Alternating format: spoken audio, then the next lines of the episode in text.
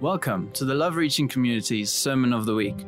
For more information pertaining to the life of the church, please visit our website at lrcchurch.co.za. All right, so today we are talking about the prophet Jonah. And I wish I could say how amazing this prophet was and how God was super pleased with him, but unfortunately, I cannot do that. But what I can tell you is that there's so much to learn from his life.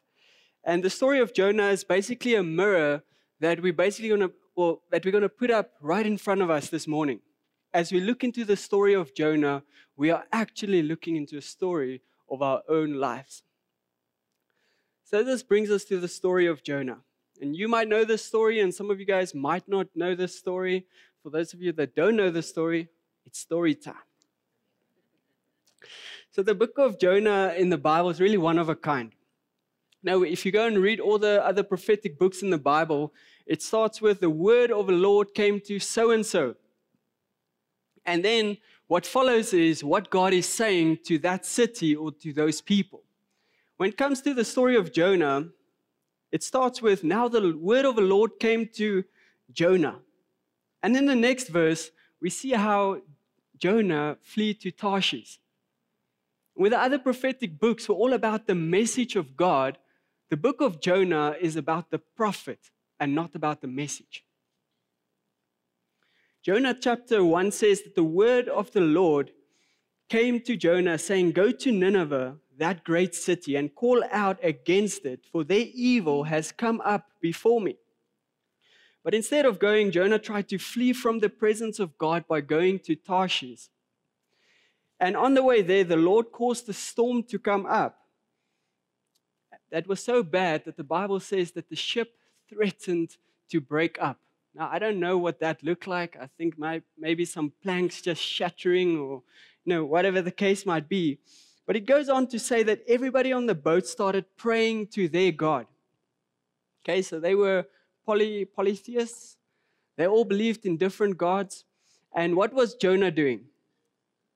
He was sleeping. He was enjoying a nice nap from his, from his long journey. And I don't know about you, but if I were on the boat that was about to sink, I would be wide awake.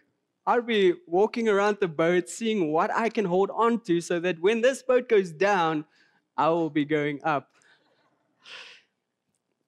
But Jonah was in such a spiritual slumber, he was fast asleep. So they had to wake Jonah up and tell him to pray to his God. And after, um, you know, they saw, they, they saw that nothing was working, they, they went to Jonah and, um, or they, they, sorry, they cast lots to see on whose account this storm was. And the lot fell on Jonah. So when they approached Jonah, Jonah came clean and he told them the story that he is running away from the Lord. He's running away from the presence of the Lord. And this, uh, we are in this storm because of me.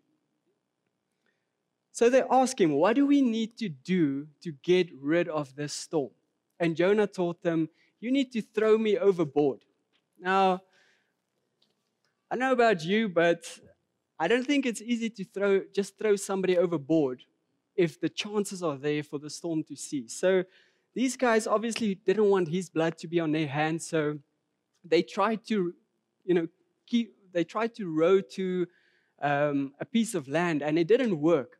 So after that, they took Jonah, and it's a very interesting thing. In the beginning, when they prayed to their gods, when they took Jonah, before they threw him over, it said that they prayed to Jehovah. In the Bible, when you go read, it said when you, when you see the word Lord in capital letters, it means Jehovah or um, Yahweh. And um, so they prayed to Yahweh, Lord, may this person's blood not be on our hands. And after they threw him over, the storm ceased, and it said that they feared Yahweh greatly. These people that didn't even believe, after this incident, they were firm believers and they feared God greatly. And then the famous fish came and sw- swallowed Jonah up, and Jonah was in the belly of a fish. So Jonah started repenting And it was almost like there was a, a change of heart that took place in Jonah.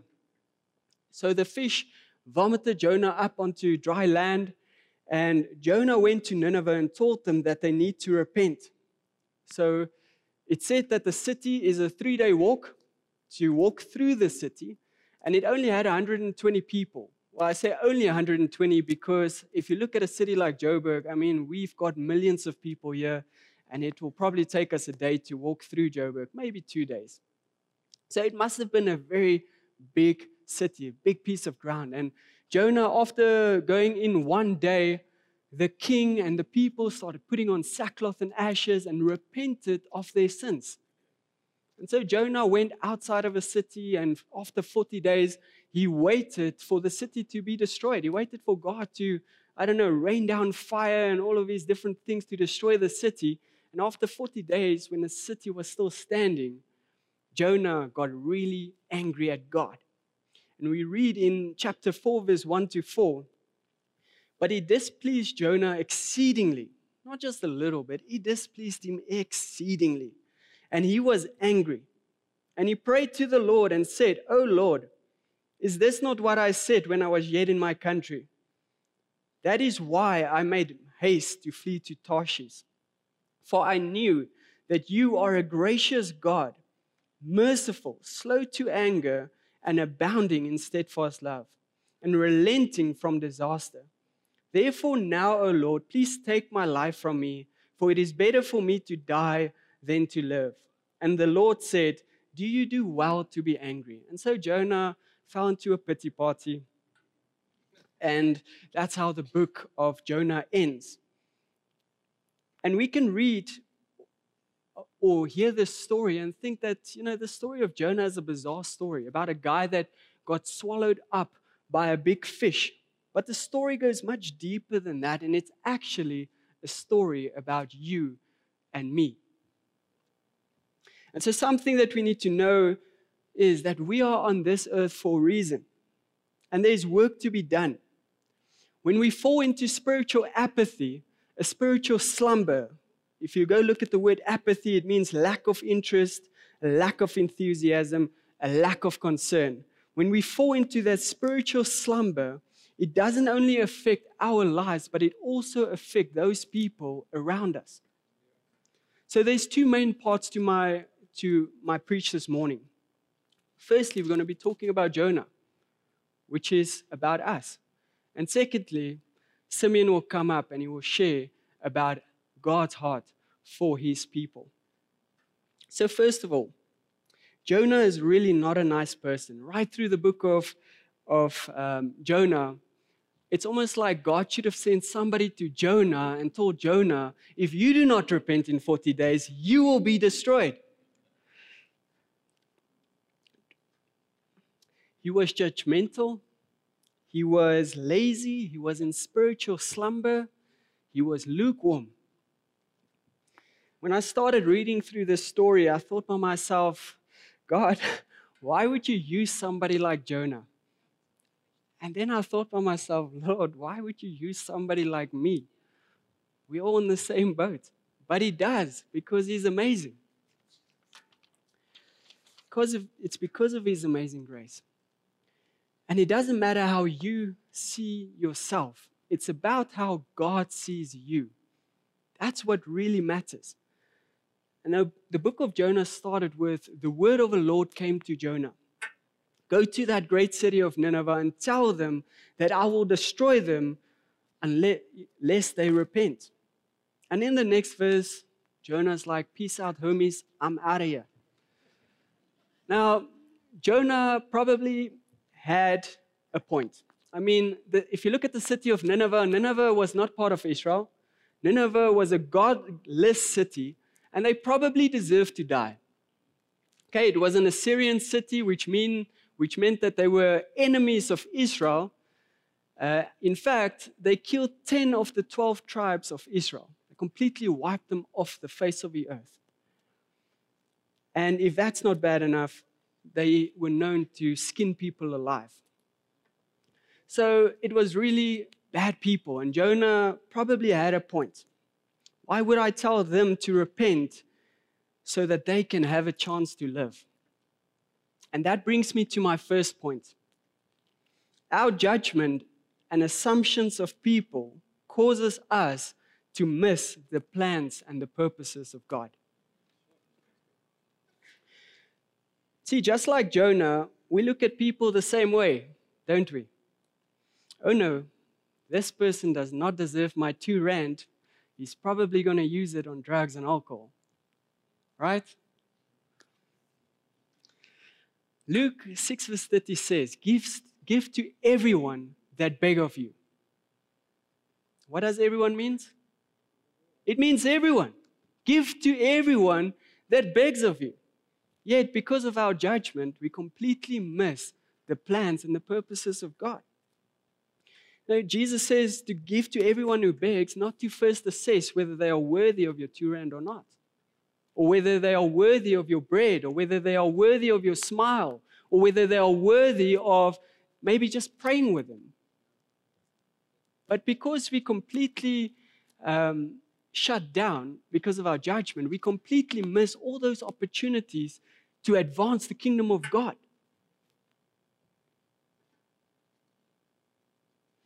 And that applies to the people that we work with.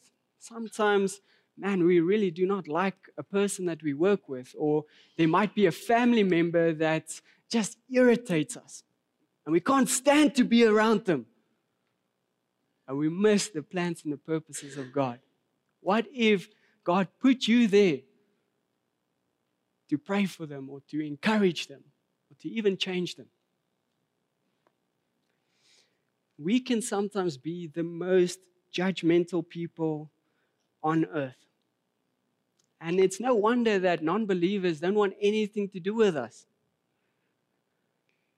God didn't call us to judge, He called us to love. And if people walk over you or treat you badly, they're not doing it to you, they're doing it to God. Because the day that you gave your life to Jesus is the day that you became His possession. You are no longer your own, you are His. The day that you put your hand up to receive Jesus into your life, you gave up your rights. You don't have rights anymore as a Christian. If God tells you to do something, we need to do it.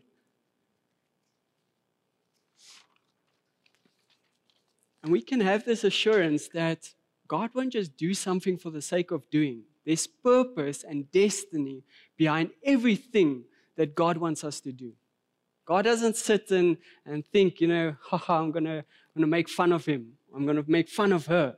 It's not how God works. God's got a big plan, and we are all part of that big plan.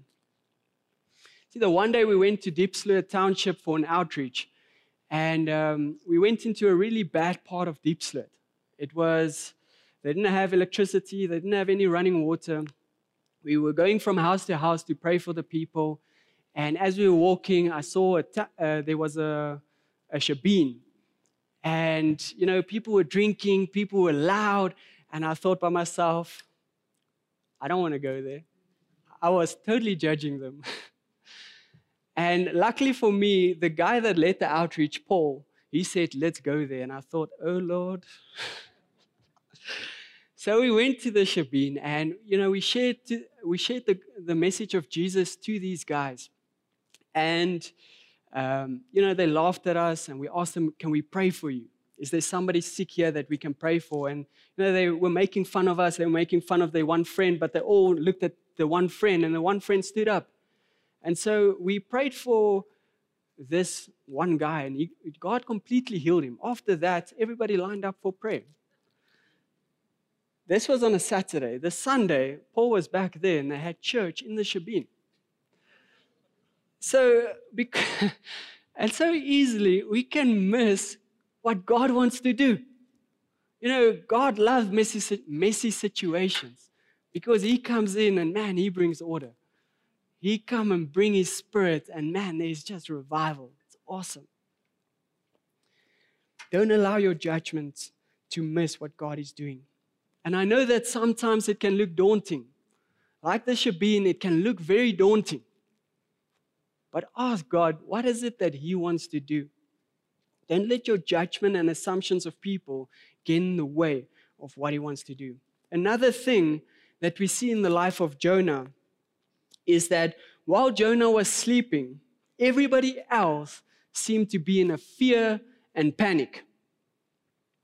Jonah 1 verse 5 to 6 says, Then the mariners were afraid, and each cried out to his God.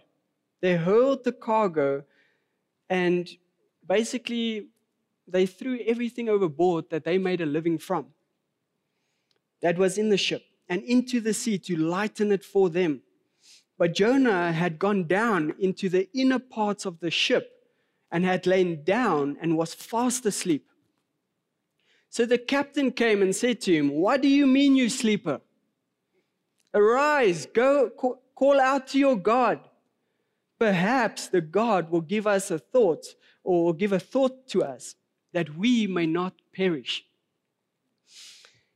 And it says that Jonah was fast asleep in the midst of a storm that wreaked havoc, while he knew that he was the reason for it. And that brings me to my second point. Your spiritual slumber doesn't only affect you, it affects everyone that are with you in the boat. Whether you are a husband or a wife, whether you are a leader in this church, whether you are an employee, if you are in spiritual slumber, you affect everyone that are with you in the boat. Sometimes we are so asleep that we end up in a place where we don't even care anymore. It's like we're deaf and we are blind to what God wants to come and do. We are blind to everything that God is doing to get our attention. Our hearts are so hardened, and I get sometimes life is tough. I get that. But the one person that we need to be close to is Jesus. We cannot afford to be running away from Him. He is the one that gives life, that has life. If we want life, we need to be going to Him and not running away from Him. And the sad thing is that some people wait till they have a near death experience before they wake up. I remember I got born again in a church that had a theology college. And the one Sunday, there was one of the doctors that taught at that theology college, and he gave a testimony. He had a heart attack, he almost died. And while he was lying there, almost dying, he realized that his life is not right with God. And we don't need that to catch up, to catch a wake up. Don't get to that point where, where you um, don't wait for that point before you realize it's time to wake up. I strongly feel that God is telling us this morning to wake up. We've been sleeping for too long. Wake up. Your spiritual slumber is affecting everyone around you. People in your workplace, the church, wake up. It's time to wake up. The crazy thing is that spiritual slumber is not something that happens overnight, it's something that happens gradually. We don't realize that it's happening. That's why we need to stick close to Jesus. There was one weekend in school where um, I went to visit my one friend. And when we got to his house, he just bought a new fish. And the fish was in a plastic bag full of water. So he put the whole bag in his fish tank, and I thought, yo, that's the most odd thing I've ever seen. and I asked him, why are you putting the bag in the fish tank? And he said that the fish that I just bought is in cold water. My fish tank has hot water. If I have to put this fish into the fish tank, it will die. And, he, and he's like, I know, I've seen it. and so I have to put this bag of, with cold water into my fish tank so that the water adjusts to the same temperature as my tank. And when it gets to the same temperature, then I can put the fish in the tank and then the fish won't die. And it's the same with us. Gradually, we get to a place of spiritual slumber. Sometimes walk with hurts and pains, a little bit compromise here, a little bit of entitlement there. And before we know it, we are fast asleep while everybody around you is suffering the consequences. You see, the moment you take the fish out of the bag and put it into the tank is the moment you see worship leaders deny their faith. It's the moment you see pastors commit adultery. The moment that you see people leaving the church because they are offended with petty things gradually they have grown so cold, so, so asleep, that they completely miss the purpose of God and that they affect everyone around them.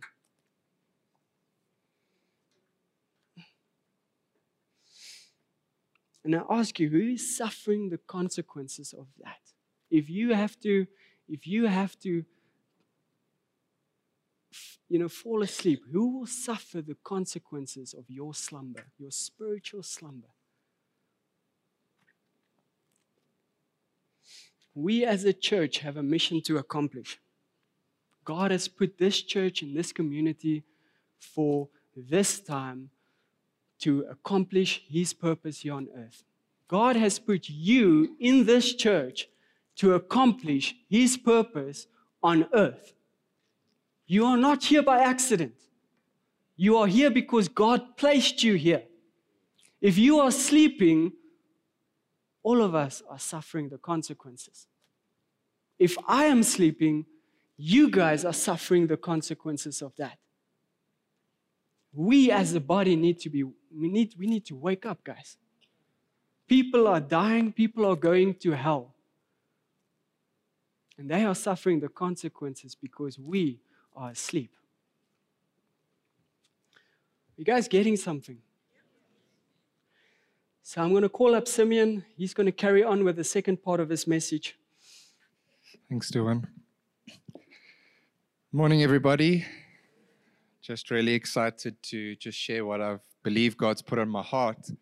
Um, and I'm going to be looking at the second part of this message. So we've looked at Jonah and some of the lessons around him. I really just want to talk today about the character of God and what we can practically apply in our lives today. Um, and it's come through already in what Duan has shared, but I believe God wants to say to us today that we need to understand and be reminded of how He sees us. We need to um, see ourselves through His eyes again. You know, often we disqualify ourselves by focusing on our reality or our situation or our shortcomings. And the amazing part is that God still qualifies us. And when He qualifies us, that means that we can focus again on Him. So we can look at how big He is, how miraculous He is, how awesome He is. So, the first point that I really want to focus on is that with God, nothing is impossible. We see God's character through the miracles performed in the book of Jonah, as well as God revealing to us how big and how awesome He is. We see God control the weather. We see God speak to a fish. I mean, have you ever heard of that today? and we also see in in God doing that, we see the life of Jonah preserved. I, I just read this book, and in studying it this week, going through it, I think how many times could Jonah have died? You know, normal, ordinary person, but God spares his life and calls him again to, to walk into that which God called him to do.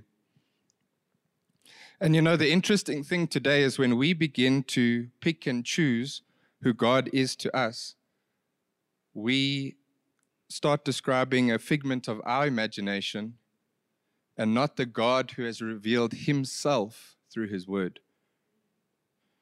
And I came across this and it just describes it so nicely. And it says this If my mind is the size of a soda can, and God is the size of all the oceans, it would be stupid for me to say, He is only the small amount of water I can scoop into my little can. God is so much bigger, so far beyond our time encased, air, food, sleep dependent lives. And what I want to challenge us on this morning is this Do we believe that everything is possible with God? Do we still believe that this morning? We serve a king who changes impossible situations into possible outcomes. And maybe there's some of us sitting here today where we feel we are in an impossible situation that we cannot get out of. And God's wanting to remind you right now, right here, right now, that anything is possible with Him. The thing that you need to know today is that the only thing that's impossible with God is nothing. Absolutely nothing. So, what we see is Jonah prayed after his disobedience, after he made a mistake. And I think Jonah anticipated that things would just change, you know, and work out the way he had thought. But he actually spent some time in the belly of a whale, you know, in the belly of a big fish. And sometimes things don't go according to the way we planned. It's God's timing and the way He does a work of restore, restoration isn't always the way we expect it to be. So, this brings me to my second point, and my second point is that God is sovereign.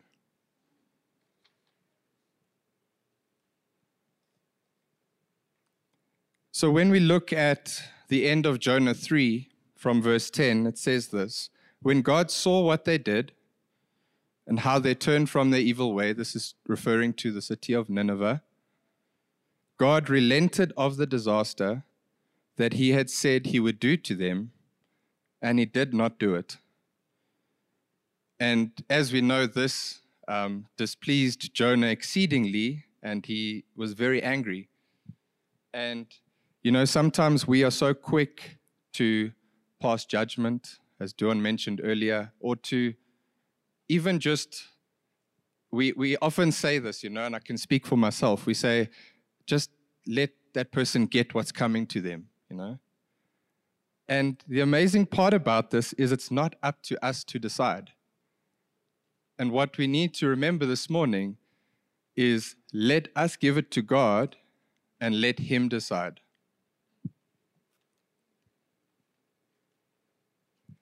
Because the thing is that, yes, Nineveh actually was destroyed at a later point in time, but not at that time as Jonah had anticipated. So it was actually God's timing and God's grace that at that point in time spared the city of Nineveh because they had turned from their evil ways.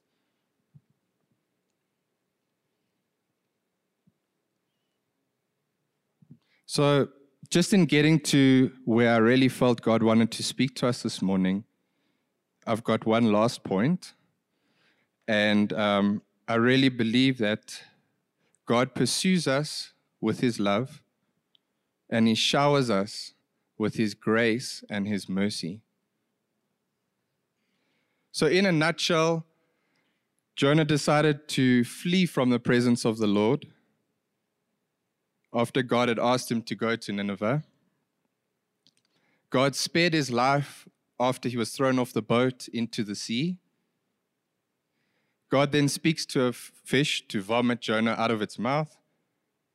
And this is the part I love is that God is so faithful to call Jonah again. How many times in earthly situations that we face on a daily basis, if you blow it, you're done. Someone else is chosen in corporate. Someone else is given an opportunity. But this is not the heart of God for us. He calls Jonah again. He says, Jonah, that same thing that I called you to. Now let's go to Nineveh. And then we see the obedience of Jonah, and it leads to the city of Nineveh being spared. So in Jonah 1, verse 1 to 3, it says, Now the word of the Lord came to Jonah, the son of Amittai, saying, Arise, go to Nineveh, that great city, and call out against it, for their evil has come up before me. But Jonah rose to flee to Tarshish from the presence of the Lord. See, wherever we think we can run to this morning, we cannot escape the presence of God. If we look at the famous words of David in Psalm 139 from verse 7, it says, Where shall I go from your spirit? Or where shall I flee from your presence? If I ascend to heaven, you are there. If I make my bed in Sheol, you are there. If I take the wings of the morning and dwell in the uttermost parts of the sea, even there your hand shall lead me, and your right hand shall hold me. And when we decide to run away from the Lord, we never get to where we're going, firstly, but as in Jonah's case originally, we also end up paying our own fare. And I'm sure many of us have, you know, stories of that today where we've we've counted the cost because we haven't done what God has called us to do. But when we go the Lord's way, you not only get to where you're going, but He provides the fare. He provides the resources, He provides the means. So God always pursues us with his love. That love that never fails, the love that give, never gives up, um, the love that will never relent.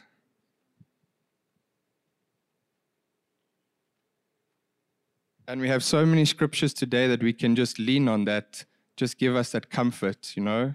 We can look at Hebrews 13, verse 5, where God says he will never leave us nor forsake us.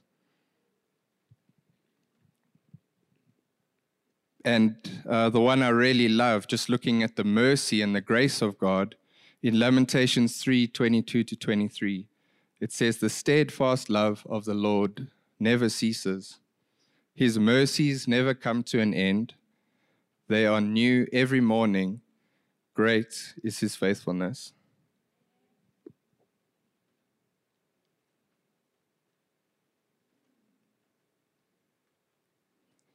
And the amazing thing is, this morning, we can run from the call of God at points in our life, but we cannot outrun His grace. We can run from the call of God, but we cannot outrun His grace. His grace just keeps coming. His grace will just keep finding us with His love as well.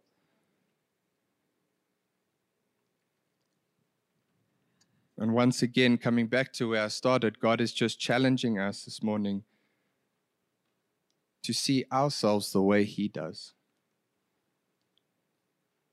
We so often limit what God can do by how narrow minded we are looking at ourselves.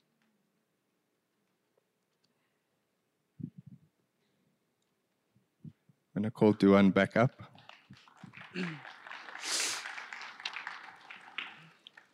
So I really feel that this morning is um, that we need to reflect.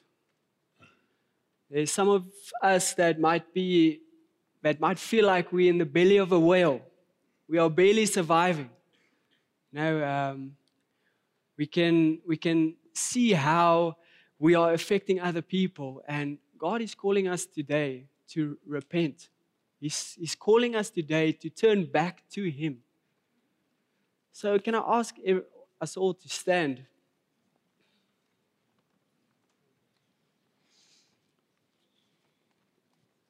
thing is, God called us here on earth for a reason. Once again, you are not here by accident.